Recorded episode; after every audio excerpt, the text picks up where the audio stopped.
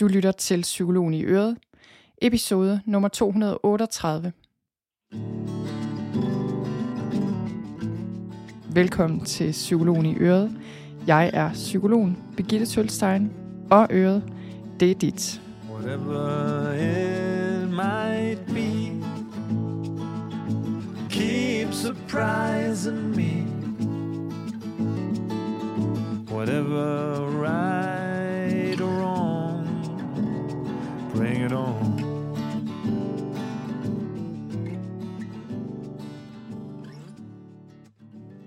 Velkommen til den her episode, som er en samtale mellem mig og så Frank Poulsen fra Send Business. Og øh, jeg har længe gerne vil have en snak med Frank, fordi han ved noget om zen-buddhisme, og især så ved han også noget om Thich Nhat Hans budskab. Thich Nhat Hanh, han var en vietnamesisk munk, og øh, han er en af de meget kendte buddhistiske lærere, vi har haft her de seneste mange år, og han øh, døde desværre, jeg kan ikke huske, om det var tidligt på året i år, eller om det var sidste år, men i hvert fald har vi ham ikke mere. Og Frank Poulsen, han er elev af Thich Nhat Hanh, og især også af nogen af Thich Nhat Hans nærmeste kolleger, kan man måske sige. Jeg ved ikke, hvad det hedder i munkeverdenen. Men, øh, men alt det, det kommer vi mere ind på i samtalen her. Og grunden til, at jeg gerne vil tage det her op i dag, det er, fordi Thich Nhat Hans bøger og hans lærer og hans budskab i det hele taget er noget, der også har betydet rigtig meget for mig på min rejse. Og øhm, i det hele taget, så tænker jeg jo bare, at der er rigtig meget, vi kan lære her. Og rigtig mange gode ting, som er vigtige at blive mindet om. Så øh, i den her samtale, der øh, kommer vi ind på Franks egen historie, og jeg må nok sige, at han har noget af en historie. Det er noget af en rejse, han har været på, så det kan I godt glæde jer til at høre noget om. Og, øh, og vi snakker også noget om, hvordan Frank fandt Thich Han, og i det hele taget kom til at arbejde med mindfulness og zen-buddhisme og de her ting. Og så snakker vi om, hvordan Frank bruger det her i sin egen dagligdag. Vi snakker om meditation og hvordan man kan passe det ind i dagligdagen, og om det er nødvendigt at meditere.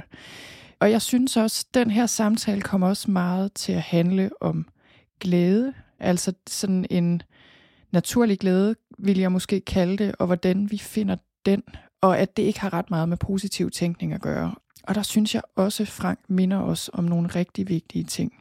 Og så snakker vi også om, jamen, hvordan vi kan bruge noget af det her og bruge det i praksis, når livet bliver svært, når vi er ramt af den ene eller den anden krise, enten personligt eller samfundsmæssigt, som vi også har været.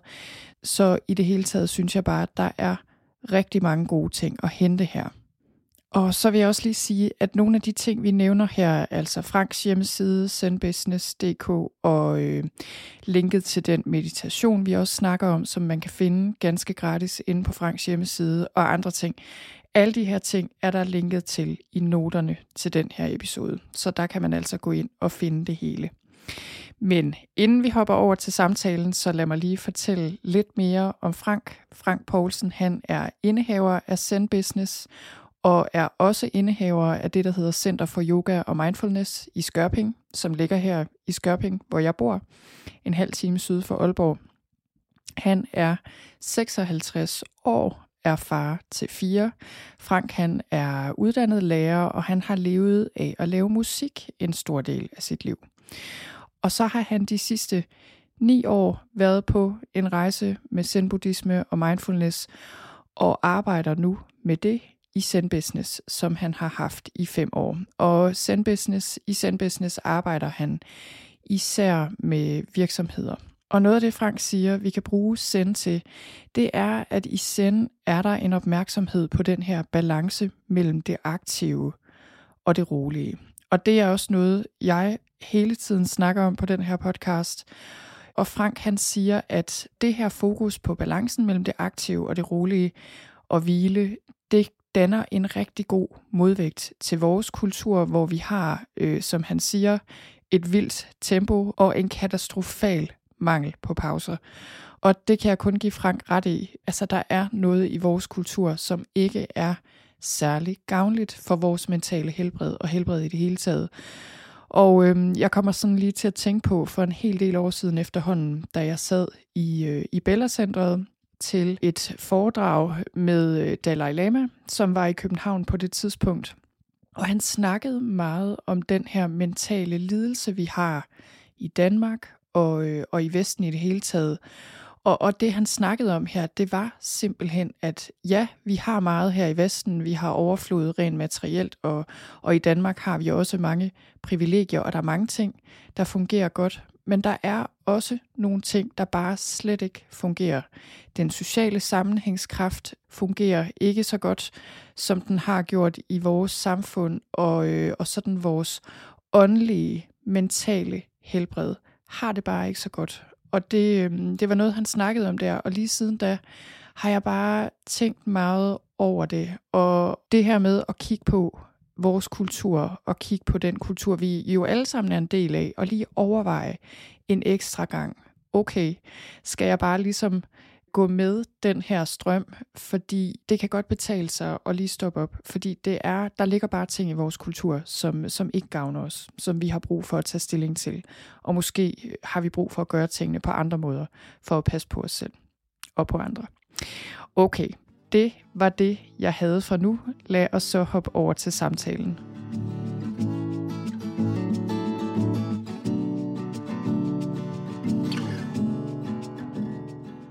Velkommen til min podcast, Frank. Tak skal du have. Og dejligt, du er her. Jeg er glad for, at jeg er med. Der var jo ikke så langt Nej, Herned. det var lidt sjovt. Øhm, fordi vi bor begge to i Skørping her, den her ret lille by, Ja. syd for Aalborg. Øhm, og jeg har længe tænkt på, at jeg gerne vil snakke med dig her mm-hmm. på podcasten. Ja. Og så, øhm, jeg skal faktisk ikke lige huske, om vi mødte hinanden en eller anden dag. Jeg kan ikke længere huske, eller også så fik jeg bare ideen inde i mit hoved og skrev til dig, eller hvordan var det, Jeg det tror, var? det var fordi, du hørte en anden podcast. Nå ja, Var det ikke det? jo, det var fordi, jeg hørte dig i Brinkmanns Brix. Ja, det er rigtigt nok. Ja. Det var meget sjovt.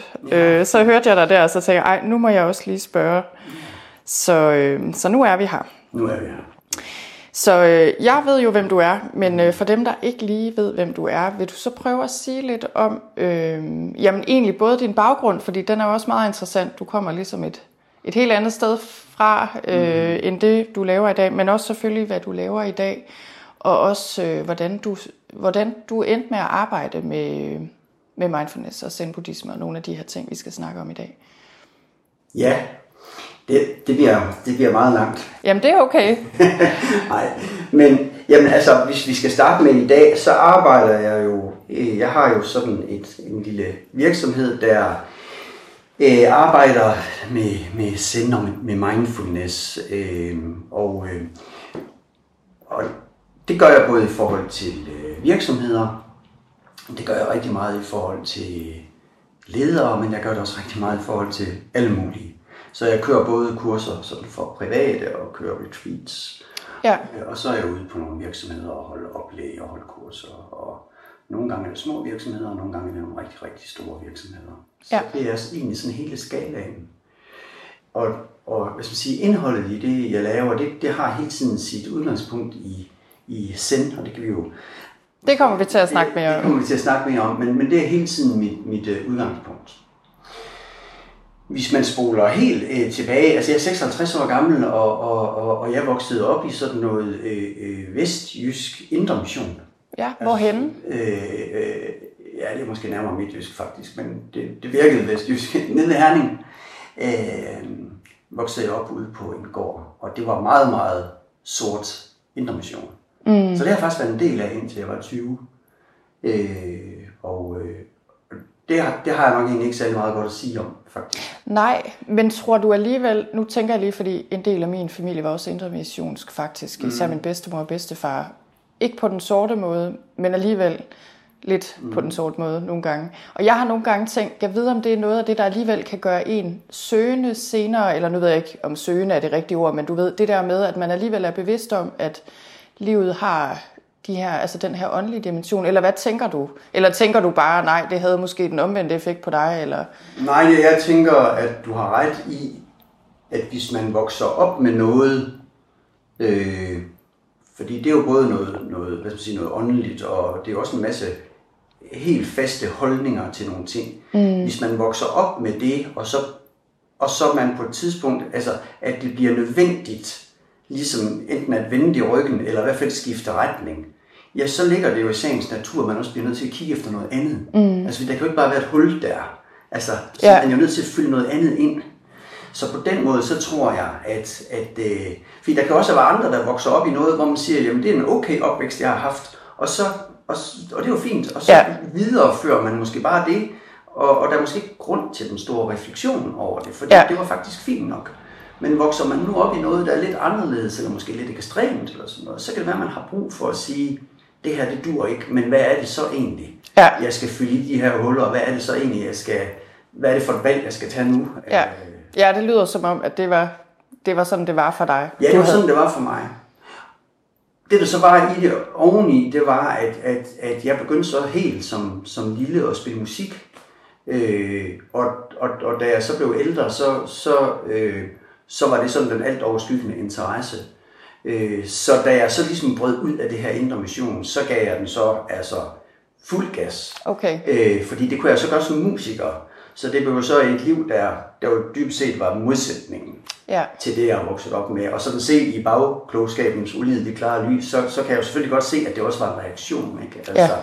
Alt det, som jeg ikke måtte øh, de første 20 år, det, det, det skulle nås. Ja, altså, du havde måske også noget, der skulle indhentes. Jeg, jeg havde simpelthen noget, der skulle indhentes, og ja. helst, helst i den samme weekend. Ikke også?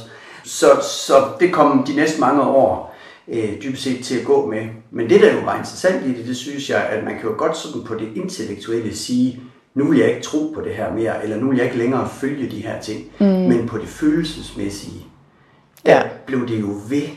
Altså, og jeg tror, jeg i dag, jamen jeg har måske været midt i 40'erne, før jeg kunne gøre nogle af de ting, man ikke måtte dengang, ja. uden at have dårlig samvittighed. Ja, det er meget interessant, og det er noget, jeg hører, jeg kan også til dels genkende det jo, fordi jeg kender godt det miljø der, øh, fra indersiden, men også det er virkelig noget af det der med, med religion, kan virkelig komme ind altså, og blive noget, der giver enormt meget skyld og skam og mange altså, uhensigtsmæssige ting, som, man, som det jo tager, altså tænker jeg jo et helt liv på en eller anden måde at aflære. Det tager et helt liv, ja. ja. Og man kan jo sige, om for eksempel indre mission, der kan man jo sige, at noget af det, det er jo det der med, at du, du ligesom bliver holdt ansvarlig for, hvad du tænker og for, mm. hvad du føler. Mm. Altså hvis du, hvis du øh, kigger lidt for meget efter øh, en anden en på gaden, end du, end du burde, så er det en synd i sig selv. Ja. Og, og, og, og på den måde, så, så er man jo så bare en stakkels sønder, altså tusind gange om dagen. Øh, og, og hvis det er det, man vokser op med, altså så, så, så kan man jo ikke bare sådan fra den ene dag til den anden i hvert fald omprogrammere sig selv. Jeg synes, at man kan, hvis man bliver ved og bliver ved og bliver ja. ved, men det tager, øh, det er godt nok en hård en. Og det er også interessant nu, at det jo ikke fordi det her skal handle om indre mission, men jeg tænker, at det er interessant, fordi min bedstefar og bedstemor tilhørte egentlig også indre mission. Øh, sådan langt hen ad vejen. Men de var, øh, altså jeg føler, at de sådan repræsenterede den bedste del af kristendommen, og de praktiserede virkelig mange af de her ting ja. omkring næstekærlighed. Jeg oplevede det ikke som noget negativt. Altså der var ikke skyld og skam, eller Nej. jeg føler bare, at det, og det, det, det mener jeg virkelig. Der var også sådan noget med, at jeg tror, min mor og hendes søske ville sige noget andet selvfølgelig, fordi det var heller ikke mig, der opdraget af dem, vel? Men, men jeg har faktisk, øh, jeg fik noget andet med mig. Altså mm. ting, jeg også er utrolig glad for. Du ved, så det er jo også det der med, jeg tænker, der er meget stor forskel på selvfølgelig at blive opdraget i den tradition, men også tænker jeg, de mennesker, altså og hvad de repræsenterer. Eller hvad tænker du? Altså det der med, hvordan man praktiserer noget, ikke? Jo, jo, jo. Jamen, det, det er det jo, for man, man kan også, altså sådan helt i ekstremen, der er jo også folk, der, der, der, der slår hinanden ihjel i Guds navn. Og så, så, så man, kan jo, man kan jo bruge religion ja. præcis som man vil. Og man kan selvfølgelig også bruge indre mission, som man vil. Men man kommer ikke udenom, at, at i, i, i indre mission og luthersk mission og sådan noget, der er det, altså der har man fokus på det der med, at, at, at du sønder bare ved din tanke.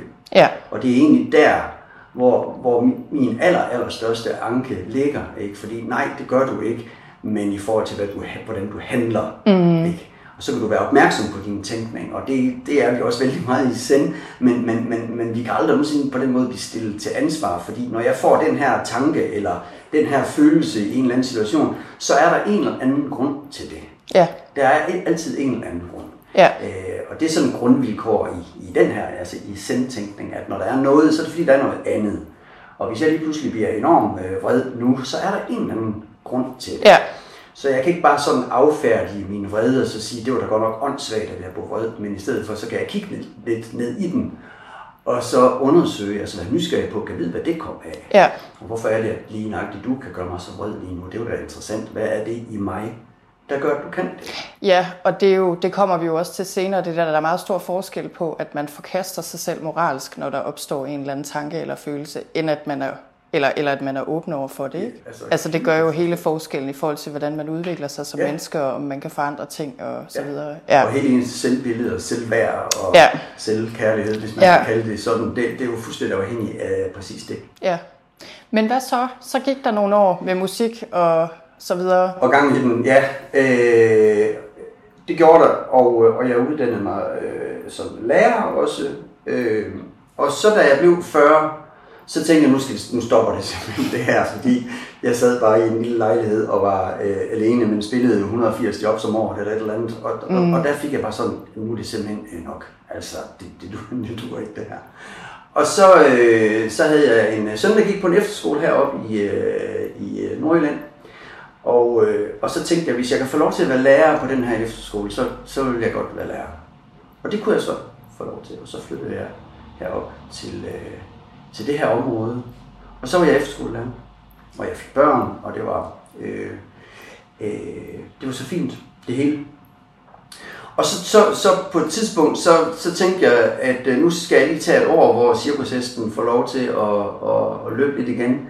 Øh, Så, så tog jeg overlov, og det er jo altid interessant det der med, når man bryder i, mm. i det, man er i forvejen, hvad der så opstår af ting, som man simpelthen ikke kan, Ja. kan se inden.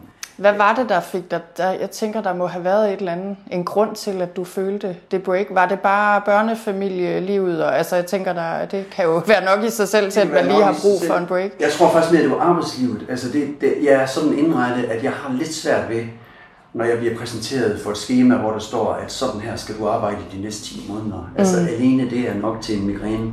Ja. Øh, det har jeg simpelthen svært ved, øh, fordi jeg jo har levet det andet, sådan lidt mere frie liv, ikke, hvor man turnerede og sådan noget. Og så tænkte jeg, det, i stedet for bare at sige op, og så sige, at jeg kan ikke være i det her mere, så tænkte jeg, så nu må jeg ud og have lidt luft under vingerne mm. igen på den måde. Så jeg tog så et år, hvor jeg, hvor jeg spillede igen.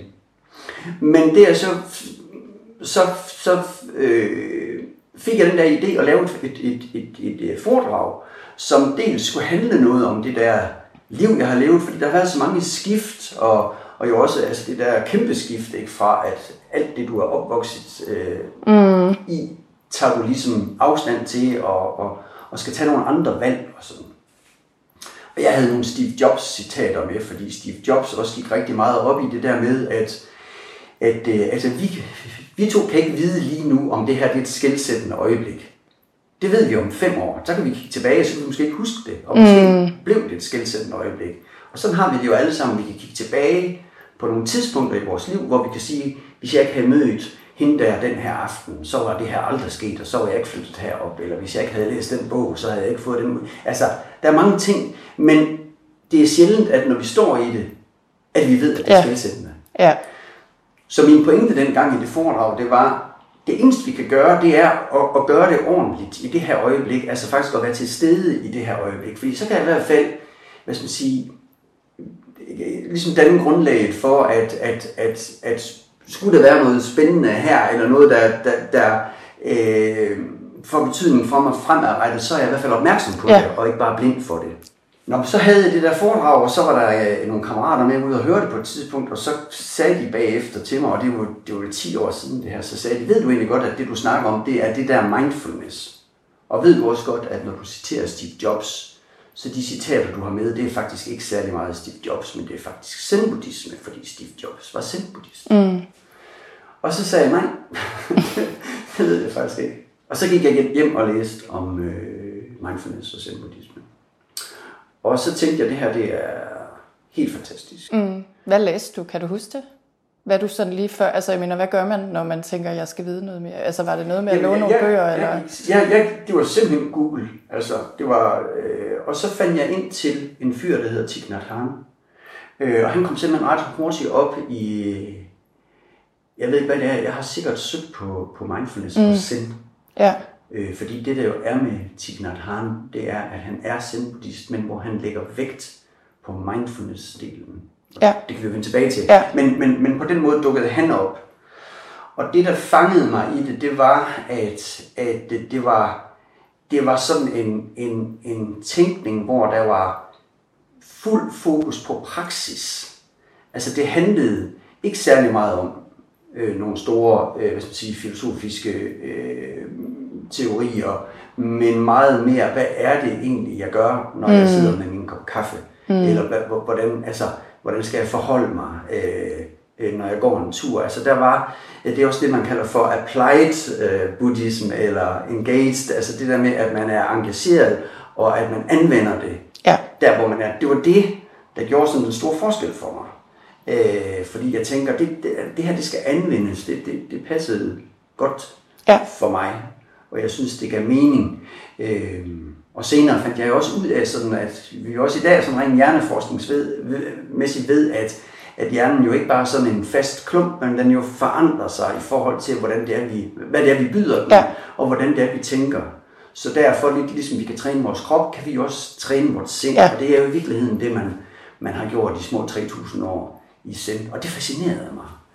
Og hvad så, kom du nogensinde tilbage? Nu bliver jeg jo nysgerrig.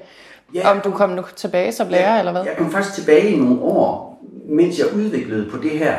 Øh, og, og begyndte selvfølgelig at undervise i det også på efterskolen. Og, og, øh, og, så, øh, og så på et tidspunkt, så, fordi jeg jo så, altså jeg har jo levet af at, at spille, og så, så det har også været sådan en idé om, at det jeg interesserer mig for, det skal jeg se, om jeg ikke kan leve af. Mm. Sådan har det nok altid været, ikke? Og, at være mig. Og så tænkte jeg egentlig, kunne jeg lægge det samme ned over det her, fordi jeg synes, øh, at det er spændende, og, øh, og kan jeg komme til at leve af det. Øh, og det, det kunne jeg selvfølgelig ikke bare sådan overnight, men det var trods alt det, jeg gik i gang med. Ja. Øh, og så lavede jeg sammen med min daværende kone, der lavede jeg så det, der hedder Center for Yoga og Mindfulness. Ja, som vi sidder i nu. Et rigtig dejligt sted. Ja, det er nemlig et rigtig, øh, rigtig dejligt sted, og der kommer rigtig mange mennesker og har gjort det i otte år nu. Ja, Altså, da jeg flyttede til Skørping, det er jo så de her tre år siden, så, øh, så så jeg det her sted. Det var faktisk noget af det første, jeg så, fordi jeg tog toget her til første gang, fordi vi lige skulle tjekke byen ud, og jeg havde min cykel med, og tænkte, om nu skal jeg sådan lige cykle rundt i området. Vi vidste ikke lige, at vi skulle bo her endnu, men så var det noget af det første, jeg så. Jeg tænkte, ligger der et yogacenter her? Altså, jeg blev helt overrasket, men det var også virkelig fedt. Og det er, øh, altså, det giver, der er jo en helt særlig stemning herinde, mm. og vi, nu sidder vi her i, i dit kontor, og så er der selve hvad kalder du det derude? Yoga? Ja, selve yoga-lokalet. Yoga-lokalet, ja. øh, altså super dejligt sted. Så for mig var det jo bare altså et mm. kæmpe plus, og tænker jeg er stadig et kæmpe plus øh, for ja. den her lille by. Men vi har, vi har mange gode ting i den her by, ikke? Vi, der er mange gode ting. Øh, men det, det her, det er så en af dem. Ja, men der kommer øh, rigtig mange øh, hernede. Så det, det har jeg så øh, stadigvæk. Og så har jeg så knyttet et nyt firma til det for fem år siden, som er det firma, der, der sådan arbejder i forhold til virksomheder. Ja, og hvad så, altså fordi Tignat Han er jo også et navn, jeg kender og også stødt på for en del ja. år siden efterhånden læste en bog af ham og sådan noget. Ja. Hvad tænker du i forhold til det her med, du har lige sagt lidt om det, hvorfor det lige var ham, der måske greb din, din opmærksomhed i forhold til det her med at anvende det i praksis, og ja. ikke al den her teori og alle de her dogmer. Men alligevel, Altså, der findes jo mange retninger og skoler, og øh, jeg, jeg er jo lidt mere oprindeligt i hvert fald skolet i altså den mindfulness-baserede kognitiv terapi og John Kabat-Zinn, som hentede dem fra buddhismen og ind i lægevidenskaben, og ligesom sådan den mere videnskabelige del. Senere har jeg så bevæget mig i andre retninger.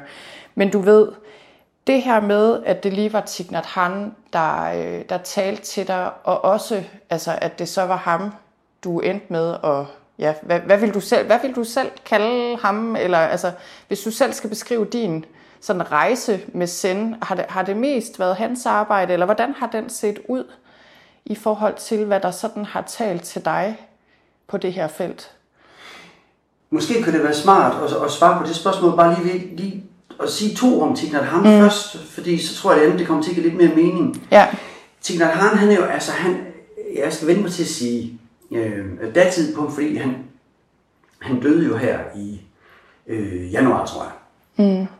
Men ellers så har han sådan været den, sådan den største nulevende zen-master, og sådan blev betragtet som den næste efter Dalai Lama, den mest sådan, øh, hvad hedder det, indflydelsesrige buddhist mm. øh, i verden.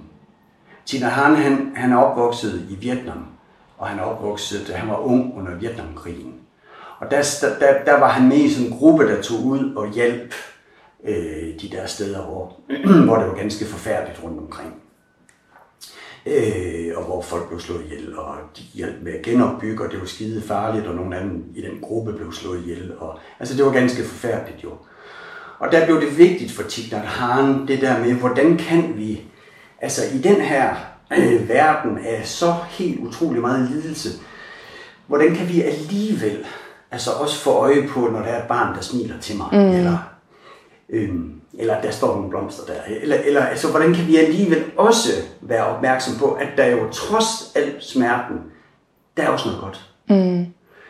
Og det, det begyndte jeg så at udvikle på, og hvor at, at øh, for man kan sige, mindfulness, det er jo en, det er jo sådan oprindeligt, tror jeg, de fleste kan blive enige om, en, en del af buddhismen. Og, og, og det er jo sådan noget med, hvordan kan jeg være opmærksom på, at lige nu der sidder jeg her og taler med dig. Og så mm. kan det godt være, at der er krig i Ukraine lige nu, og det er ganske forfærdeligt. Og det kan også være, at jeg skal alle mulige lige om lidt, der stresser mig, men lige nu, der sidder jeg faktisk og taler med dig, og det er faktisk okay.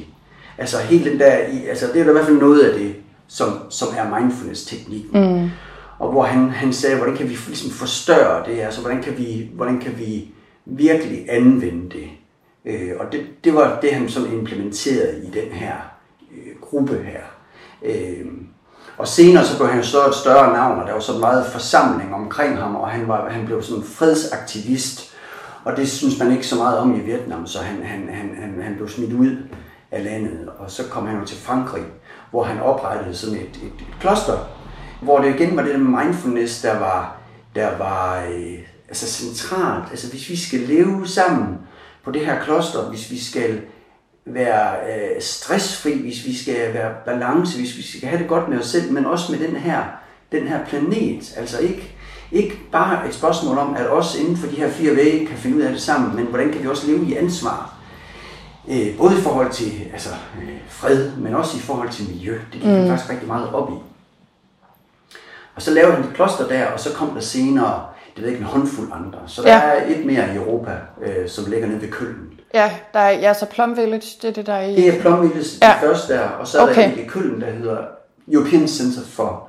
European Institute, undskyld, for Applied Buddhism. Ja. EIAB. Og har du været i Plum Village? Jeg har ikke været i Plum Village, Nej. Øh, fordi der er så langt. Ja. øh, ja. Og fordi, at, øh, fordi at, øh, at det andet ligger lige nede ved Køln. Nå, okay, så, så det er der, du har været? Det er der, jeg tager ja. ned mellem to og fire gange om året. Okay. Jeg har gjort det mange år nu. Øh, og så lever jeg jo sammen med de munker og nonner dernede. Det er mm. nemlig sådan, at Thich Hans allernærmeste er leder af det kloster. Okay. Taifaban. Og han er blevet min lærer. Og fordi jeg har været dernede mange gange, så er vi sådan kommet til at kende hinanden, og han har også været oppe og besøge mig sammen med nogle af munkerne og nonnerne dernede, og har boet her hos mig. Og det synes jeg var meget sjovt. Mm. Så jeg har egentlig tænkt, at der er ingen grund til at tage til Sydfrankrig, når jeg kan nøjes med at køre øh, 8 timer i min bil, og så ja. er jeg der. Øh, det er sådan helt praktisk. Så, så det man sige, det er, det er Thich Nhat Hanh, og det der jo er at sige om Zen, fordi når man siger buddhisme, så er det jo tit, at, at så flagrer det rundt med røgelsespinde og bare ja. og reinkarnation og alt det der. Men noget af det, der tiltalte mig ved Zen, det var netop det der fravær, hvad skal man sige, af religionen. Mm. Og hvis du spørger en Zen-buddhist, øh, hvad sker der, når du dør, så vil han bare sige, det, det ved jeg da virkelig ikke, men, men, men hvordan smager din te? altså, øh, fordi det, det, det er simpelthen ikke noget, der bliver talsat. Og, det, det, og måske kan det jo have noget at gøre med min baggrund, men i hvert fald, så, så øh, fascinerede det mig utrolig meget, det der med, at, at hele det der metaplan, jamen det, det, det ved vi ikke rigtig noget om, men, men hey, er du egentlig opmærksom på det her øjeblik? Er du egentlig opmærksom på, at uh, dit barn prøver på at få en kontakt med dig lige nu? For det er det, det handler om. Ja, så det vil også sige, altså, det er helt klart også mit billede at sende det der med, i stedet for alle mulige spekulationer om, som du siger, ikke, hvad sker der, når vi dør, eller analyser omkring alt muligt, og så er det mere det der med det enkle, og det rene, øh, hvad skal man sige, ja, øjeblik. Når ja. vi fejrer blade, så fejrer vi blade, og sådan nogle ting der, ikke? Præcis. Det føler jeg også er noget af det, og jeg tror også, det er derfor, øh, det tiltaler mange, men også, at folk måske også har brug for at få øjnene endnu mere op for det, ikke? Også derfor, vi laver det her interview, fordi jeg ja. synes, der er simpelthen noget i det her, som jeg tror, mange af os har utrolig meget brug for. Altså, hvad end vi ved det eller ej. Ja. Men mange længes efter den enkelhed, der også er i sind på en eller anden måde, ikke? Jo, jo, jo. Men, men, men vi, vi, vi falder jo tit i sådan en idé om, at, at, vi, altså, at vi hele tiden er... Når vi gør noget, så gør vi det for et eller andet. Altså, vi er hele tiden på vej et eller andet sted mm. hen. Og når jeg kører bil, så kører jeg selvfølgelig bil for at nå frem. Øh, og når jeg laver mad, så laver jeg mad for, at jeg skal spise om lidt. Men hvor vi i gerne vil sige, at hvis du laver mad, så lav mad. Mm. Og så vær opmærksom på det. Og skal der egentlig lidt mere timian i. Altså, så vær opmærksom på det. Og når du kører bil, så kør bil. Altså, jeg ved ikke, hvad for en bil du har, men den bil, jeg har, det gør ikke ondt at køre i den. Det er faktisk okay at mm. sidde i den. Så i stedet for bare at sidde og kigge på, hvornår jeg er fremme, så kan jeg også være opmærksom på at køre bil. Og det, der jo virkelig sker, det er, at så begynder vi faktisk at slappe af ja. når vi har det sådan. Og der ligger også undersøgelser, det ved du sikkert også, der ligger også undersøgelser, øh, der, der viser, at i jo højere grad jeg er til stede lige nu og her, jo mere glad er jeg faktisk. Ja. Og så er det faktisk mindre væsentligt, om jeg sidder øh, holder i kø i Limfjordstunnelen, eller jeg sidder på Kreta med et glas øh, retina. Ja. Det er faktisk ikke det, det handler om, men det handler om, hvorvidt, eller det handler langt hen ad vejen om, hvorvidt jeg er til stede der, hvor jeg er. Ja. For jeg kan nemt sidde på Kreta med et glas retina og tænke på alt muligt, jeg skal nå, når jeg kommer hjem, øh, eller på, hvor meget, mange penge det her det koster, og derfor ikke overhovedet nyde det. Og jeg kan sidde og holde i kø i Limfjordstunnelen, og synes, det er fint nok. Ja, og ved du hvad, jeg kommer også til at tænke på det, du sagde før, det der med de, der, med de skældsættende øjeblikke, og at vi sjældent ved det selvfølgelig før efter lang tid.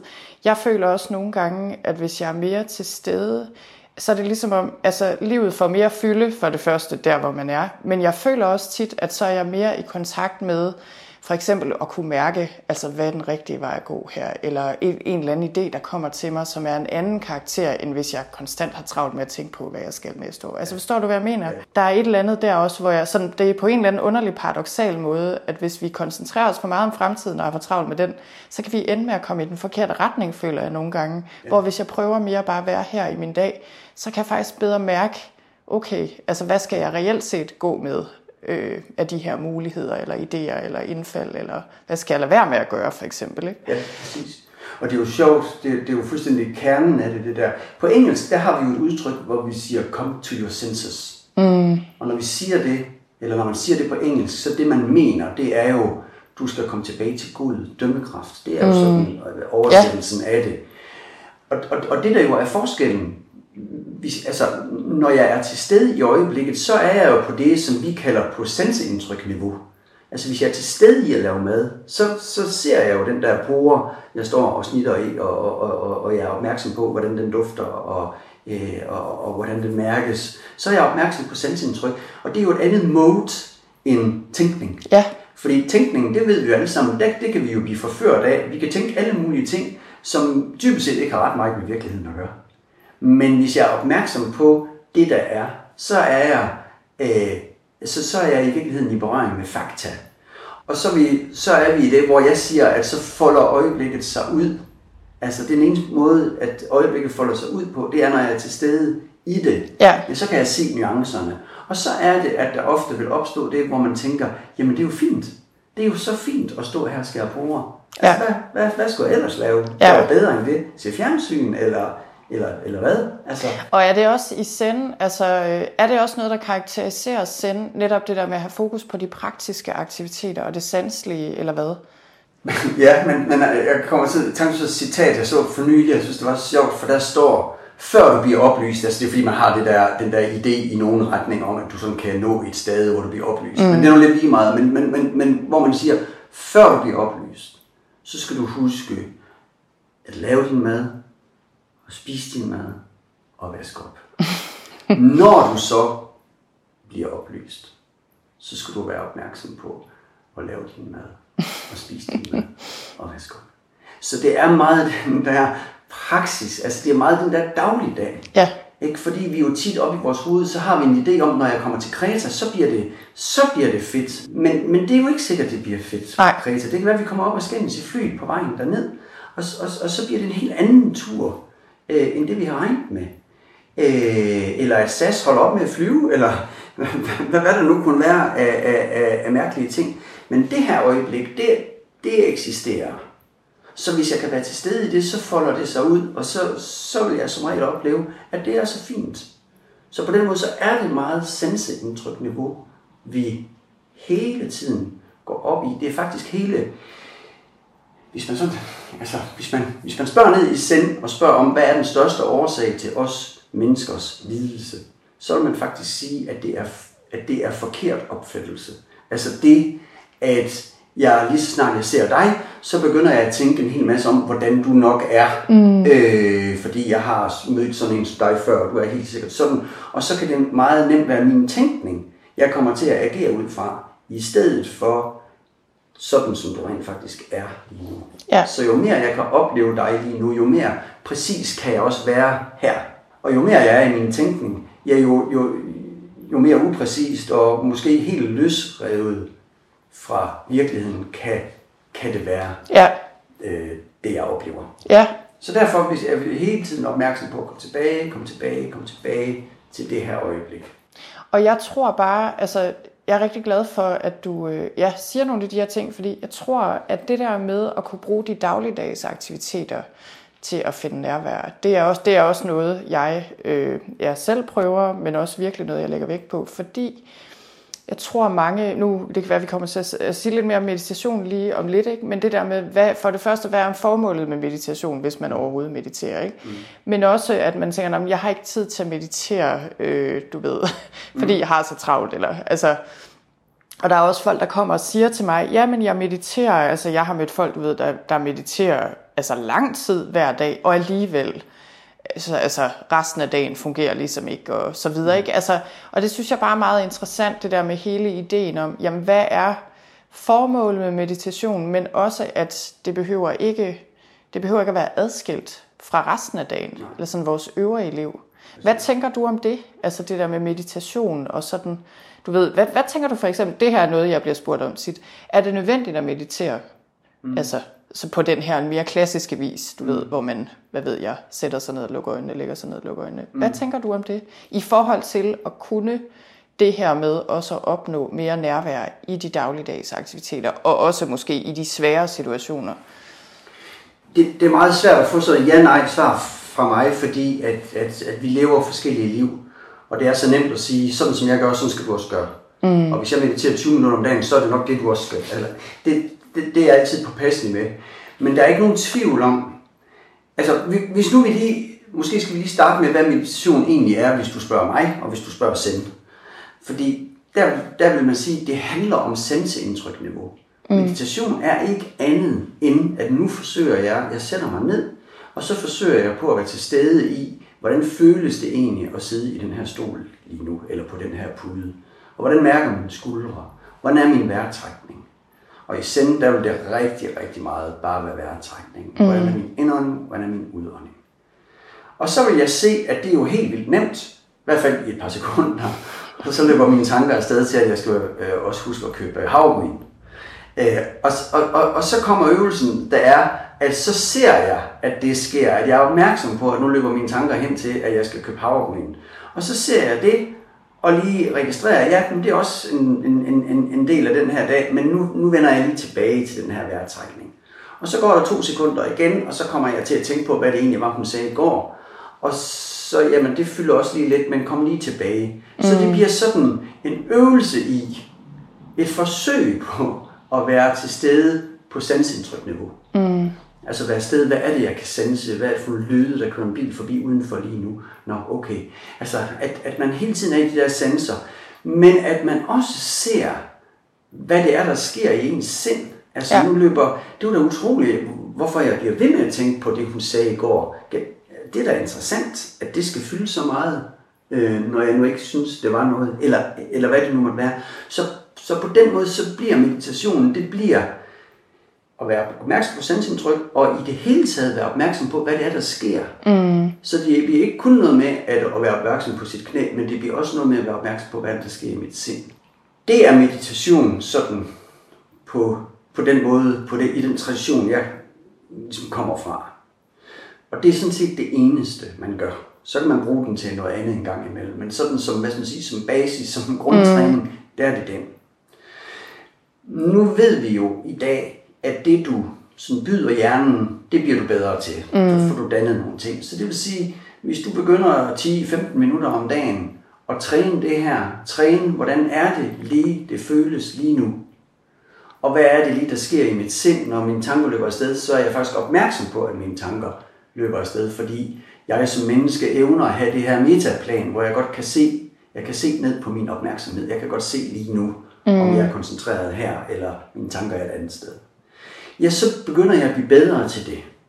Fordi det er jo det, jeg træner. Ja. Så når jeg så på et andet tidspunkt på dagen står og skærer den der pore, jamen så er jeg faktisk blevet bedre til at sige, nu skærer jeg pore, og jeg vil helst ikke øh, skære mine fingre af, og jeg vil egentlig godt bare være til stede i det her. At så kan jeg lykkes i det i højere grad. Så på den måde, så kan man sige, meditation, og så, jeg tror, øh, psykologerne i dag kalder det for operationel mindfulness, faktisk. Mm. Det der med, at man har mindfulness med, når man laver nogle ting. Jeg kalder det centring. Det er jo lige meget. Men, men, men det der med, at vi langt hen ad vejen, øh, altså i mange situationer, også laver det til en meditation. Fordi så bliver det at skære bruger, det bliver en meditation. Eller ja. det at køre bil bliver en meditation. Eller det bare at gå ud til bilen og lige være opmærksom på, hvordan lyder det her grus under mine fødder, og kan jeg mærke vinden imod min hud. Øh, de der 12 sekunder, det tager at hen til bilen, men alligevel så var det 12 sekunder, øh, hvor jeg lige var til stede, og hvor det der, øh, de der tanker, øh, jeg var i før måske, at jeg lige fik et break fra dem, fordi nu vendte jeg faktisk tilbage og opdagede, at skyerne faktisk er ved at gå fra solen nu. Eller. Så på den måde, så vil jeg, så vil jeg egentlig mene, at meditationen, den er, den, er, den er væsentlig, for det er den, der bliver motoren i det her. På samme måde, hvis jeg skal ud og løbe en maraton og forbedre min form, så, så er jeg simpelthen bare nødt til at få løbeskoene på. Jeg, ja. jeg, jeg kan ikke nøjes med at se YouTube-videoer om det. Øh, det kommer, for det, det kommer jeg simpelthen ikke i form af. Jeg kan få en masse viden, men, men det kan jeg faktisk ikke bruge til noget. Til gengæld så skal jeg bare løbe, og så, så er der en, så de processer, der skal ske i min krop, kommer til at ske. Ja. Og på samme måde, jeg skal bare meditere og forsøge på at være til stede i øjeblikket. Så, så er der nogle ting, der sker ud af det. Ja. Og så begynder jeg at kan bruge den opmærksomhed på mig selv, og på det, der sker lige nu, når jeg så senere er sammen med mit barn. Eller at jeg kan faktisk være til stede i det der bad, og ikke kun tænke på det næste møde, jeg skal til, men faktisk nyde lige at, have de der fem minutter øh, under det varme vand. Ja, og jeg tænker også, også når der sker noget svært, ikke? Altså, jeg sidder også her og tænker, øh, ja, når jeg ser et eller andet i nyhederne, der skræmmer mig, eller jeg i det hele taget tager mig selv i at tjekke nyheder for 20. gang i dag. Ja, altså, der er også nogle ting der, ikke? Men hvad siger du til folk, der siger, fordi det her spørgsmål får jeg også øh, tit, også af deltagerne i mit stressforløb, fordi der bruger vi også mange typer af nærværsøvelser og så videre. Og der er jo altid nogen, der siger, jeg har simpelthen så svært ved at stoppe op og bare være opmærksom på, altså enten i en meditation, eller også bare i de her hverdagssituationer. Fordi enten øh, jeg er så vant til altid at have noget i ørerne, eller på en eller anden måde altid der er noget, der kører, så har jeg ligesom mere ro, hvis jeg fjerner det så øh, kan jeg slet ikke være i det. Jeg føler mig totalt restløs. Du ved, nogen siger, at jeg bliver alt for urolig. Øh, det er kedeligt. Altså alle mulige ting. Hvad siger du til det? Fordi jeg tænker, at realiteten er, at det der mange er, at det mm, faktisk ja. kan være, selvom det virker enkelt, så er det sværere end som så det her med bare at være til stede med sansindtryk. Ja, det er sindssygt svært, øh, og der er også nogle gange nogen, der, der kan finde på at sige til mig, okay, jeg troede, at øh, bungee jump var, var, var øh, man skulle være modig der, men, men, men at bare sidde med sine egne ting, det er, det kræver mod. Mm. Så, så, så det er jo rigtigt, at mange af os, de er jo vant til, at der er larm, altså på alle måder, altså sanseindtryk og aktivitet hele tiden. Og så, så kan det jo selvfølgelig være meget, meget langt derfra, og så til at skulle sætte sig ned på en pude, eller på en stol, og, og så bare være stille i et kvarter. Ja. Og, så, og, og, og, og det vil jeg heller ikke til enhver tid anbefale, fordi jeg, det, det kan godt være, at, at det er der, jeg gerne vil have folk hen. Men, men, men jeg kan også, der, der kan også være mange, hvor man siger, at det er måske ikke lige der, man starter.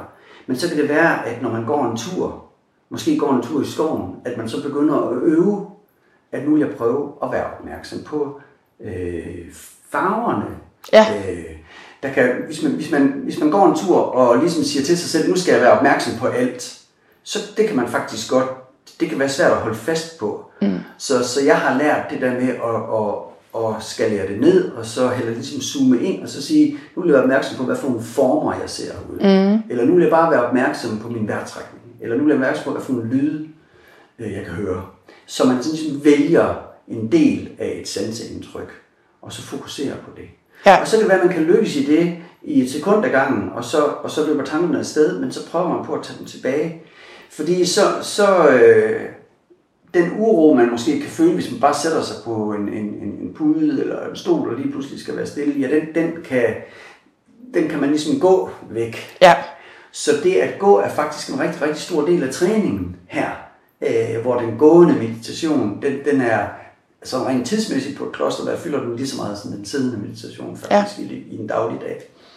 Så, så, så det er tit mit råd, altså det der med, prøv at, og, øh, og, at være til stede på den der gåtur. Om ikke andet så på noget af gåturen. Så ja. kan det godt være, at du har brug for at tænke eller høre podcast eller noget, men prøv på noget af turen lige at slukke, og så være til stede i, at, at, at, at, at de der farver, der er lige nu, eller duftene i skoven, ja. eller hvad det nu måtte være. Det er en rigtig god pointe. Min erfaring er også, at den der sådan open awareness, altså bare sådan fuldstændig, det, det synes jeg også, altså det er svært. Det føler jeg selv er avanceret på en eller anden måde. Ikke? Og, øh, og helt klart, jeg synes, det er en rigtig god pointe, det der med at lægge mærke til en sans. Øh, jeg har også rigtig god erfaring med, jeg laver mange meditationer, hvor det bare er på lyde, altså hvad ja. end det er ude i naturen eller indenfor. Det er også min erfaring, at for folk, der er meget stresset for eksempel. Mm. Og nu du siger det her, så tænker jeg, jamen det er jo nok derfor også, ikke? at vi ligesom, okay, vi har én sans, yeah. vi kan koncentrere os om. Øh, så det giver rigtig god mening. Og lige nu tænker jeg jo, nu kan vi jo bare kigge ud af vinduet her og se skoven. Ikke? Altså det jo, at kigge på farverne lige nu, ja. er i hvert fald her omkring. Altså det kan man jo få lang tid til at gå med. Og kigge på efterårets farver Jamen helt sikkert. Øhm, og må jeg spørge dig, nu bliver jeg egentlig nysgerrig, fordi jeg tænker, det sidste, jeg gerne vil ind på her øh, lige om lidt, det er sådan, ja, lidt mere igen, hvordan kan vi bruge det her i dagligdagen. Mm. Og især også lige nu faktisk, hvor mm. det kan være, altså hvor der er krise på forskellige måder og foregår mm. ting, der kan ja, skræmme os ikke, og bringe mm. os ud af ligevægt og sådan noget. Men inden vi kommer så langt, øh, så bliver jeg egentlig bare lige nysgerrig i forhold til lige nu, hvordan din egen personlige praksis ser ud. Mm. Hvis du har lyst til at dele lidt omkring det, mm. øh, sådan, hvordan ser det her ud i dit liv lige nu? Jamen, altså jeg forsøger jo på at, at have sådan en meditationspraksis. Og når jeg siger forsøger, så er det bare fordi, jeg er ærlig, fordi jeg kunne godt sige, at jeg mediterer hver eneste dag, og det er ikke slået fejl en dag i mm. år. Men det vil være løgn. øh, nogle dage, så kan jeg også blive så øh, hvad skal man sige, engageret eller så følelsesmæssigt involveret i et eller andet, at jeg ikke selv synes, at jeg bare kan sætte mig ned. Øh, men jeg går rigtig, rigtig meget. Nå, så selve meditationen, det forsøger jeg på at have som ja. en daglig praksis. Og må jeg spørge, når du siger, at du går rigtig meget, fordi det er noget, jeg tænker over meget. Jeg går nemlig også, prøver også at gå øh, hver dag, om ikke andet, når jeg også føler, at jeg ikke lige er der, hvor jeg kan meditere. Mm. Går du så, altså ligesom de fleste mennesker vil sige, nu går jeg en tur i skoven for eksempel, eller er det mere den der sådan meget langsomme gående meditation? Det, det er ikke Altså den langsomme gående meditation, det, det kan jeg lige godt sige, det er simpelthen for blufærdigt til, fordi folk de vil øh, køre mig et eller andet sted hen, hvis de Ja, hvis man gjorde det ude i offentligheden, tænker ja, præcis, du. Ja, for det går så, altså det går jo ikke bare langsomt, det går Nej. fuldstændig. Det virker påfaldende. Ja, helt vildt. så, så, jeg, så jeg, går, jeg går faktisk ganske almindeligt. Ja. Og så op i mit hoved, så skifter jeg lidt imellem, fordi der er også mange af os, der, der synes, at vi tænker enormt godt, øh, eller det kan være, der, at vi bare lader tankerne løbe, og det er fint.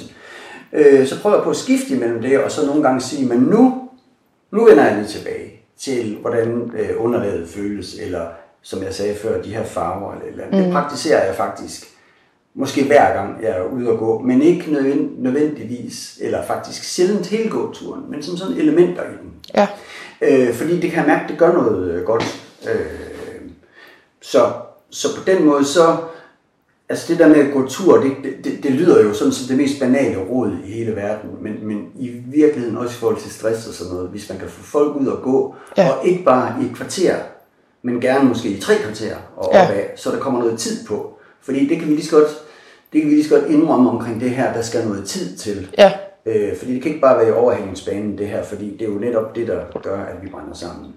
Så det er, det skal danne en, en øh, det skal være noget, noget andet. Ja. Øh, så når du spørger min egen praksis, så jeg går en hel del. Eller jeg går faktisk rigtig, rigtig meget. Og så, så har jeg sådan mange punkter i løbet af min dag. Og det er selvfølgelig også fordi, jeg har været i det noget tid, så har jeg selvfølgelig fået nogle vaner nu. Mm. Og, og nu bliver det helt banalt, ikke? men for eksempel når jeg tømmer opvaskemaskinen. Fordi man kan tømme opvaskemaskinen på to måder. Man kan tømme opvaskemaskinen for at blive færdig med at tømme opvaskemaskinen. Og så kan man tømme opvaskemaskinen for at tømme opvaskemaskinen. Og, og det der jo er det sjove ved det, det er, hvis, hvis det nu er irriterende at tømme opvaskemaskinen, eller at støvsuge, eller at stryge tøj, så er det jo ikke fordi, det gør ondt eller er ubehageligt, men så er det jo alene fordi, man har en idé om, at der er noget andet, som er bedre, eller ja. som man i hvert fald skal bagefter. Det er jo sådan set det, der gør, at det bliver, at noget bliver træls, som vi siger herovre. Ja. Ikke? Det er jo ikke fordi, altså jeg ved ikke, det gør ikke ondt at tømme min opvaskemaskine. Så derfor, så er det sådan en af mine øvelser. Det er, at det tager den tid, det tager. Og måske går det i virkeligheden hurtigere, fordi jeg smadrer aldrig noget, øh, og jeg får set, om tingene er rene og sådan noget. Fordi at, at, at jeg er opmærksom på det. Mm. Så det og så fordi jeg har gjort det rigtig, rigtig mange gange, så kommer det lidt af sig selv, at når jeg åbner det, den der låge til opvaskemaskinen, så når jeg skal lige huske, at, at nu går vi lige i det her. Mm. Øh, og, og, og, så, så der har jeg sådan nogle punkter rundt omkring, hvor øh, øh, det, tandbørstningen er også et fantastisk godt øh, eksempel på mm. det, fordi der står man alligevel og bruger de der par minutter, øh, og der er jo faktisk masser af senseindtryk i at børste tænder.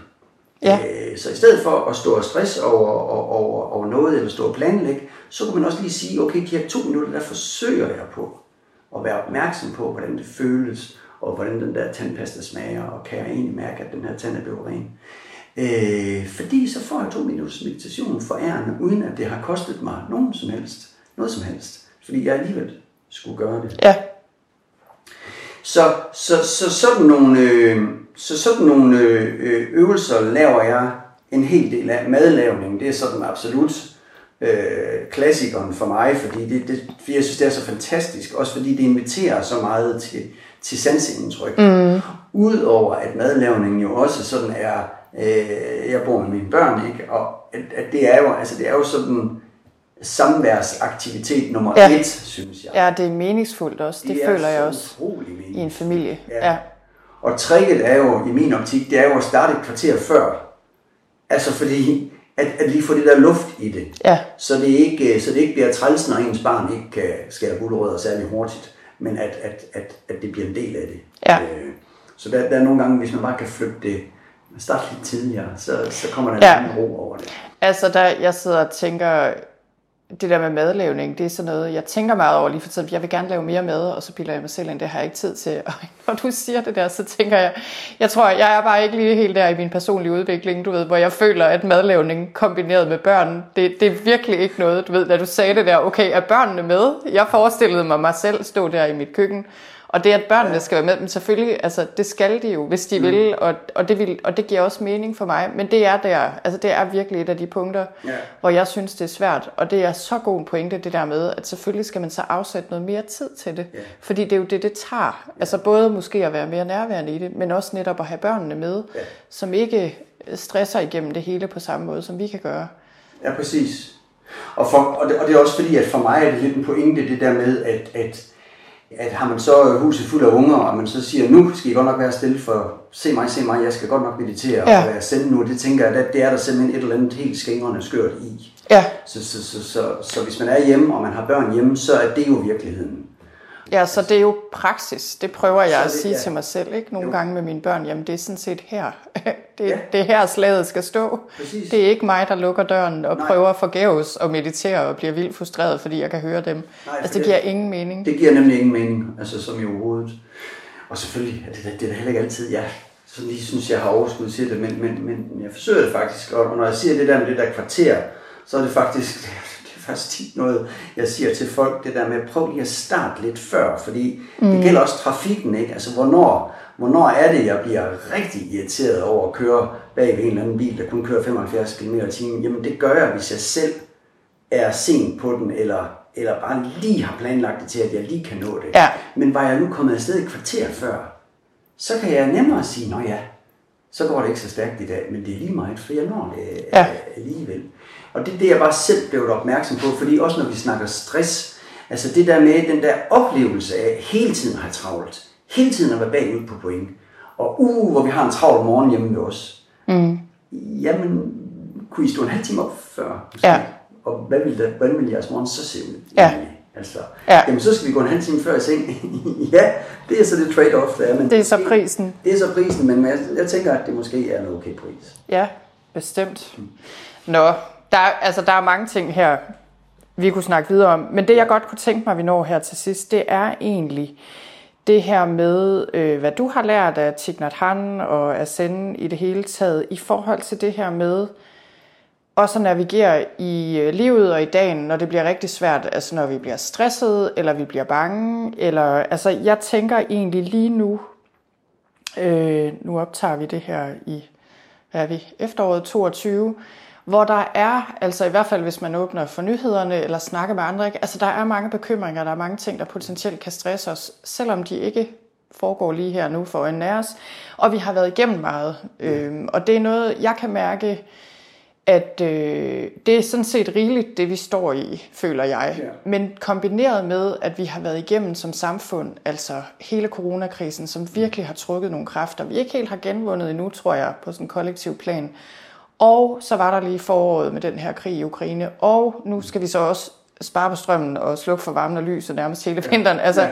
og altså, vi, vi kan, vi har ikke så meget at give af. Øh, så derfor føler jeg også, at det er ekstra vigtigt at få noget at stå imod med. Ja.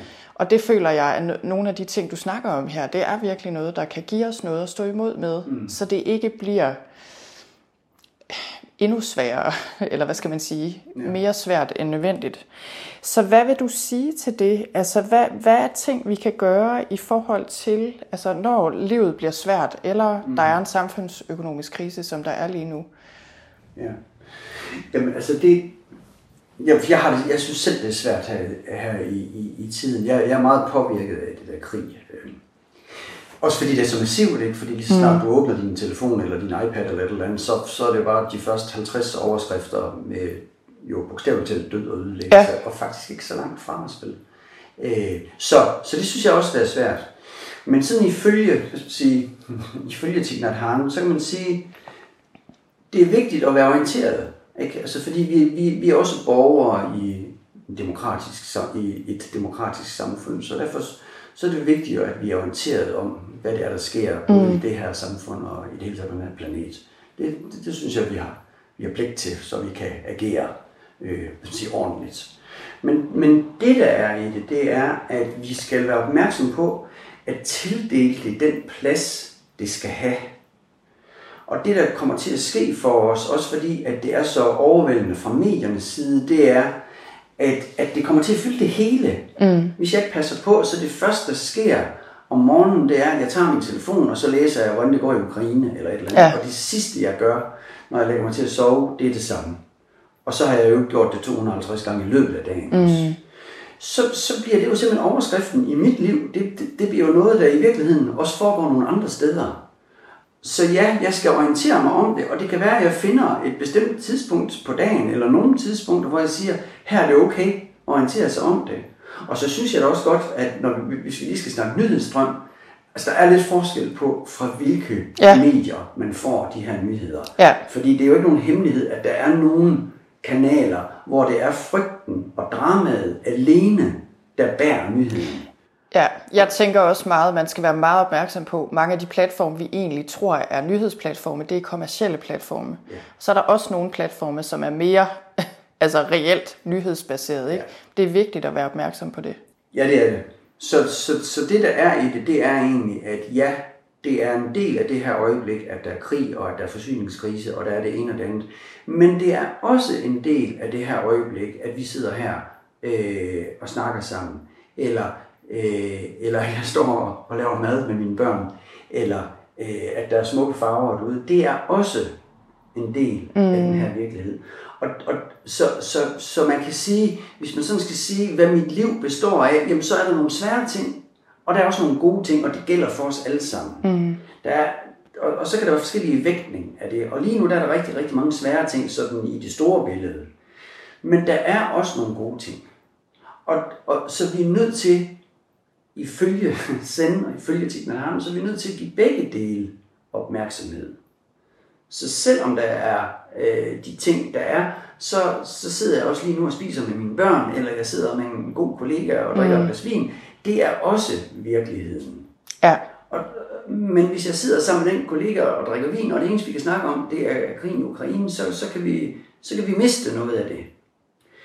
Så den, så den der sådan, man ligesom tildeler det, det forskellige noget tid, hvor man siger, ja, jeg vil være orienteret om, hvad det er, der foregår i verden, men, men ikke helt, det skal ikke ligge som sådan en sky over alting, jeg gør.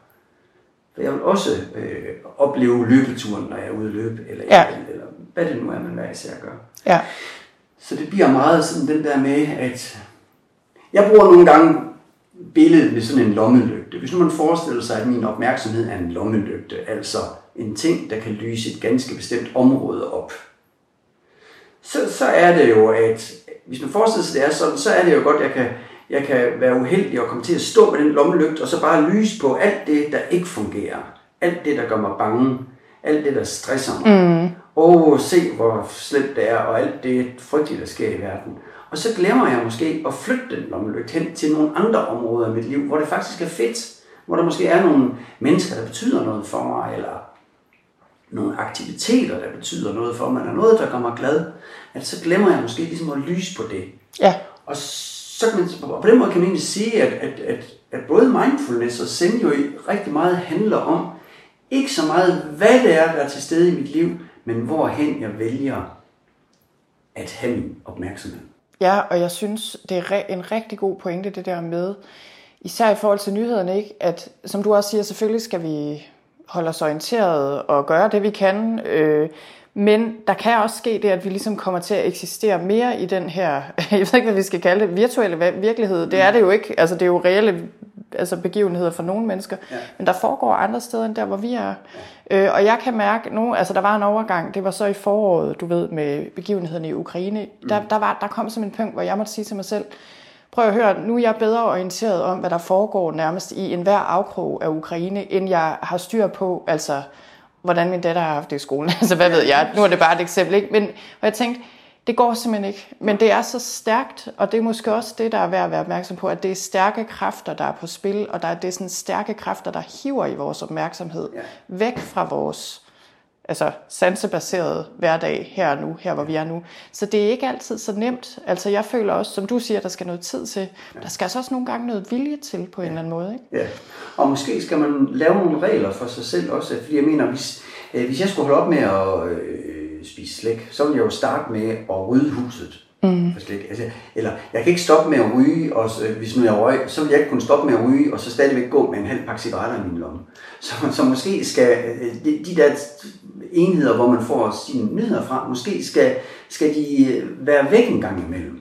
Ikke? Jeg snakker nogle gange om sådan nogle, nogle zoner, hvor jeg siger, der kan både være en tidszone, det kan være, når jeg kommer hjem fra arbejde, og de næste to timer, men der, der skal den simpelthen ikke være der, den der mm. telefon. Den skal være i en skuffe langt væk. Øh, og ligesom jeg også har sådan nogle, det man kunne kalde for geografiske zoner, hvor jeg siger, at omkring aftenbordet, der, der er der aldrig nogensinde skærm, eller i soveværelset er der selvfølgelig aldrig nogensinde skærm, eller, eller, eller, eller hvad det nu måtte være, at, at man ligesom laver sådan nogle regler for sig selv. Ja. Fordi hvis den telefon, den er, øh, altså, det, det, det ved jeg i hvert fald for mig selv, øh, uanset min egen sendtræning, hvis jeg går med min telefon på mig, så kan jeg simpelthen ikke lade være med at tjekke nyheder, og tjekke alle de der ting ja. hele tiden, fordi det er jo bare lige, altså bogstaveligt talt et klik væk, det hele. Ja. Ja. Så jeg er også nogle gange nødt til at sige, hvis jeg skal lave mad, og jeg kan mærke, at det er en af de dage, hvor at øh, de der nyheder hiver i mig, så lægger jeg den simpelthen væk. Mm. Øh, og nogle gange siger jeg til mine børn, bare fordi så bliver det endnu, endnu mere træls, så øh, ikke at, at, at, stå det igennem, hvor, hvor jeg kan sige til en af mine børn, nu skal du tage min telefon og lægge den ind på dit værelse, ja. fordi nu skiller mig sammen. Ja. Og så vil det godt nok være træls for mig, hvis jeg siger, kan du ikke hente den igen til mig, fordi jeg skal godt nok lige se, hvordan det går med krigen i Ukraine. Det, det vil simpelthen ikke du. Ja. Så, så nogle gange så kan man godt lave sådan nogle regler øh, for sig selv, lidt ligesom man også nogle gange gør for sine børn. Ja. Øh, og så vil det godt være, at de er sådan lidt lego men hvis det ikke fungerer, fordi bare det at få skabt det rum, øh, det er vejen ind i det, og så kan det jo være, at man oplever, hold kæft, hvor var det egentlig fedt mm. at lave mad uden den telefon. Det tænker jeg måske, vi skulle gøre igen i morgen. Ja, det er også min oplevelse. Det er ligesom om, hvis man tilfører nærvær, eller hvis man siger noget energi. Jeg føler ligesom, jo mere energi jeg kanaliserer ind i det, jo stærkere bliver det også. Altså jeg føler også, når det så ligesom, så kan det trække i mig i stedet for, der kan komme et punkt, hvor jeg så har jeg ligesom fået løsrevet mig fra alt det andet der. Øh, men hvad, hvad tænker du, øh, fordi et er jo, hvad der foregår andre steder i verden og nyheder og så videre. Noget andet er jo, når der også er noget, der reelt er svært. Altså, du ved, det kan være, at vi har et barn, der bare bekymrer os helt vildt meget. Eller altså, det kan være, at vi reelt set ikke har penge nok, fordi alt er dyrt. Eller det kan være, at vi er selvstændige. Du kender sikkert også andre selvstændige, som er bekymrede lige nu, eller som reelt set måske pludselig ikke tjener penge. Altså hvad ved jeg? Alle mulige ting, der sådan reelt set er svære. Hvad vil du sige, hvad, øh, altså, hvad er noget, man kan gøre på sådan en dag? Lad os sige, man har en dag i dag, hvor, hvor man bare har kæmpe bekymringer. Ja det er jo, det er jo, det er jo, det er jo svært, ikke? fordi det er jo sådan, når vi først bliver ramt af de her bekymringer, så er det, det er jo meget stærkt. Så, så, øh, så det, der, det der med bare de sådan at komme af med det, det kan man jo ikke, for det er jo en del af den tænkning, man lige er i, eller de følelser, man er i. Men, men det er egentlig lidt det samme som det, jeg sagde før. Det der med, at jeg skal forsøge på at være opmærksom på, at der også er noget mm. andet. Mm. Så selvom jeg kunne være bekymret for at vide, hvordan det kommer til at se ud øh, med min virksomhed, fordi nu kommer der alle de der ting, og har folk stadigvæk råd til at og skal hente mig ind, ja, så det kan godt bekymre mig over og lægge vågen øh, over om natten. Men der er bare stadigvæk også øh, nogle fine farver på øh, træerne, eller det er stadigvæk dejligt at gå en tur med hunden, eller det er stadigvæk dejligt at øh, være sammen med sine børn. Altså det der med, at man, det er igen det der lommelygte der, hvor man jo også der kan komme til sådan stadigt bare at lyse ingenting op. Uh, er det er svært det her. Og det er jo ikke fordi, man skal løbe væk fra det, men det er bare fordi, der også er noget andet. Ja. Så bare det at være opmærksom på at drikke en kop te og kigge ud af vinduet, uden måske den der telefon, og bare lige være opmærksom på det, og se, hvad er det egentlig, jeg kan se ud af det her vindue ja, så det bliver faktisk en frihed fra det, der ellers tynger en. Ja. Øhm, fordi det, det, vi kan jo nogle gange have det sådan, når der er noget, der er svært, så, så, så er der sådan nogle kræfter i os, der ligesom vil have os til at fokusere på det hele tiden. Altså fordi det sådan tager fat i os. Ja. Og der vil, lad os sige, Tignan Hans svaret på det her vil være, der er også andet, der er også en blomst, du kan se på lige nu. Mm. Øhm, så så det, det, er, øh, det er også min egen træning i det her, som hvis nu jeg synes, det er rigtig øh, svært en dag, og jeg er ude og gå en tur, så er det meget den der med, nu skal jeg være opmærksom på øh, bladene, eller på, ja. øh, fordi, fordi det der sker stille og roligt, det er, at jeg får en, en lille smule øh, tid, eller øh, væk fra, fra det svære, og det gør, at der er noget andet, der kan begynde at vokse. Faktisk så er det måske meget interessant i den her sammenhæng, og det kan man altid være enig eller uenig om, men i Zen vil man, vil man øh, øh, hvad hedder det, definere glæden som fravær af negative tanker. Og hvis man ellers kan gå med den, mm. den definition, så vil det jo altså sige, at hvis jeg kan lykkes i at være ude i skoven, og rent faktisk være opmærksom på der, hvor jeg er, ja, så er der ikke negative tanker i det øjeblik. Mm. Og så er jeg faktisk mulighed for at opleve noget glæde, som jo bliver medicinen øh, i, i, i, øh, til alt det negative. Ja. Så igen, hvis jeg kan være på sensindtryk niveau, ja, så bliver jeg tit glad. Ja. Fordi så er der ikke flere negative tanker, fordi nu er jeg bare til stede i, at jeg sidder i den her stol. Og det er okay. Og det, det tænker jeg er rigtig vigtigt det her, fordi det er det der med den, altså det er også min oplevelse, den her indre glæde, eller spontane glæde, eller hvad skal vi sige, ikke? naturlig glæde. Det her, det vi snakker om her, det er ikke positiv tænkning, altså nu skal vi huske at tænke på alt det positive. Altså det er ikke det, det tror jeg er en vigtig ting at forstå, og sådan kunne skælne, at det er ikke fordi vi skal tænke, at nu er alt bare godt, eller nu er det finde gaven i alt, eller hvad ved jeg ikke. Det er mere det der med, som du siger, fraværet af negativ tænkning, og når vi kommer ud af de her tankespiraler, så er glæden der allerede. Vi behøver ikke at tænke os hen til den. Altså det kan vi egentlig heller ikke. Er det ikke det, du siger? Jo, lige præcis. Og det, det var noget af det, der fangede mig helt fra start ved det her. Det er nemlig, det er ikke den der positive tænkning, hvor du skal tænke positivt om alt, og, fedt man, nu regner det i, hvor er det dejligt. Fordi det bliver selvfølgelig forlorent. Mm. Æ, ligesom man skal smile sig, øh, til sig selv i spejlet og sige, hvor ser du godt ud. Det, det kan også nogle gange altså få en modsat virkning. Fordi hvis man dybest set synes, jamen jeg ser ikke godt ud i dag, så kan det virkelig blive noget mærkeligt noget. Men i stedet for, så, så, jamen, så regner det i dag, og så er det sådan, det er. Ja. Så må man tage en regnjakke på. Altså, at, at, at, så, så det er i virkeligheden den der ikke-tænkning. Ja. Så der, der, der er ikke sådan særlig meget sådan konceptualisering her. Det er bare mere, nu sidder vi her og snakker sammen, og det er det, vi gør. Og det er det. Jeg behøver ikke at, at skal lægge et eller andet ned over det.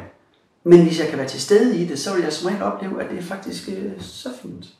Ja, og det vi også tager med, altså det jeg i hvert fald kan mærke, jeg tager med mig fra det her, det er det der med, at det ene udelukker ikke det andet. Der kan godt være noget svært i min dag, men der kan også være noget godt og smukt. Så det vil sige, Altså nu, ja, det jeg helt konkret sidder og tænker på, det er, at jeg har en søn, der har en kronisk sygdom. Og der var en gang, hvor jeg tænkte, hvis det her ikke går over, så kan jeg simpelthen ikke, du ved, så kan jeg ikke være glad. Altså, og det, på nogle måder giver det jo mening, men det er jo også det, jeg har lært, har måttet lære, altså også på den hårde måde, men jeg tror nogle gange svære ting, det er måske den eneste måde at lære sådan nogle ting mm. på, ikke? det er, at jeg kan faktisk godt have en god dag, selvom der også sker noget rigtig svært. Ja, altså, det ene udelukker ikke det andet, og jeg vil næsten sige, altså, det er jo ikke for at glorificere det, når vi har svære ting i vores liv, at det er noget af det, der sådan lidt kan bringe os i den retning, altså fordi vi simpelthen er nødt til det, hvis vi skal kunne fungere og have det godt. Ikke? Er det også din oplevelse, eller hvad? Det her med, at de svære ting, fordi du ved, i vores liv, og nu tænker jeg også på Tignar Han, altså han sad jo heller ikke bare og hyggede sig i et eller andet kloster, for altså det er jo ikke der, hans visdom kommer fra. Nej. Er det også din erfaring, at jamen, i virkeligheden, så er det måske ikke en hindring, de her svære ting, også det, der sker lige nu, det behøver det ikke at være i hvert fald. Men det, det er absolut min, min oplevelse, at når vi kommer igennem nogle svære ting, så vokser der noget ud af det. Jeg er meget opmærksom på, at det ikke er fordi, der er en mening med det. For mm. der kan godt være nogen, der sidder med bøjet hoved og siger, at der er nok en mening med, at det skulle mm. gå mig så galt. Og det har jeg altid travlt med at sige. Det er selvfølgelig ikke nogen mening med det. Det kan være, der er nogen grunde til det, men der er ikke en mening med det. Men i hvert fald, at ud af, ud af, af hvad skal man sige, af lidelsen, vil vi jo sige her, der kommer der kommer der noget andet. Det gør der, det gør der altid. Så, så det, som det egentlig kommer til at betyde, det er, og det er faktisk vigtigt i den her tænkning, du skal ikke vente på, at der er mindre lidelse i dit liv, for at du kan være glad. Mm. For det er ikke sikkert, at der kommer mindre lidelse i dit liv. Fordi det kan godt være, at når den lidelse, du har nu, at den er over, så kan det være, at der er sket noget andet. Mm. Så det der med sådan, at jamen først når det her det er over, eller når jeg har betalt mit lån ned, mm. eller... Når recessionen er slut. Lige præcis, ja ja, når det er slut, og når jeg har tabt 5 kilo, så, ja. så kan jeg være glad. Det er simpelthen det, vi tillader os at kalde for forkert tænkning. Mm. Fordi det er ikke sikkert, det sker. Men lige nu, der sidder vi to her og snakker sammen, og det er fint. Mm. Og så skal vi selvfølgelig arbejde på, og gøre, hvad vi kan for at bygge den carport, eller hvad det nu er, vi synes, at, at, at der kunne være godt. Det skal vi selvfølgelig gøre. Vi skal bare vide, at det ikke det er ikke derhenne, at lykken står og venter på os. Fordi det carport, eller sommerhus, eller øh, Kreta, det, det, det, det har ikke noget med vores lykke at gøre, eller vores sådan den der dybe tilfredshed, eller taknemmelighed i øjeblikket. Ja. Den er tilgængelig nu. Men hvor der er rigtig mange af os, der, det tror jeg, der stresser os helt vildt, nemlig det der med, jamen det er først, når det her, mm. det er opnået. Først derhen, først når jeg har fået den der stilling. For i den her stilling, der kan jeg da ikke være rigtig glad. Mm. I, I det her hus med det her trægulv, det, det, der kan jeg da ikke. Kan jeg ikke være glad her. Jeg må have et nyt gulv. Ja, jeg må simpelthen have et nyt gulv. Ja, for så kan jeg jo ikke være rigtig glad. Og det, det tror jeg, at de, det, det, det tror jeg, at vi alle sammen er fanget i på en eller anden mm. måde. Og jo mere vi sådan kan, kan være opmærksom på det, jo mere kan vi måske faktisk lykkes i at være til stede i det her øjeblik. Altså jo mere vi ligesom kan være opmærksom på, det er ikke rundt om det næste hjørne, at lykken står og venter, men den er tilgængelig nu, hvis jeg bare vil være opmærksom på lige det, der sker nu. Ja. det kan hjælpe os til at lave det der stop op. Ja, så det bliver meningsfyldt at være i øjeblikket. Ja, og ved du hvad, jeg tror simpelthen, jeg vil lade det være de sidste ord. Mest fordi tiden er gået, fordi jeg føler jo, at vi kunne snakke her hele formiddagen, hvis det var det, vi skulle. Men øh, jeg vil lige sige, inden vi stopper helt officielt her, at jeg ved, du har på din hjemmeside, som jeg henviser til lige om lidt her, der har du en meditation liggende også, mm. Som man kan lytte til, så det kan jeg jo kun anbefale folk at gå ind og gøre. Og ellers så vil jeg jo bare sige tusind tak, fordi du ville være med. Selv tak. Det var hyggeligt. Det var det.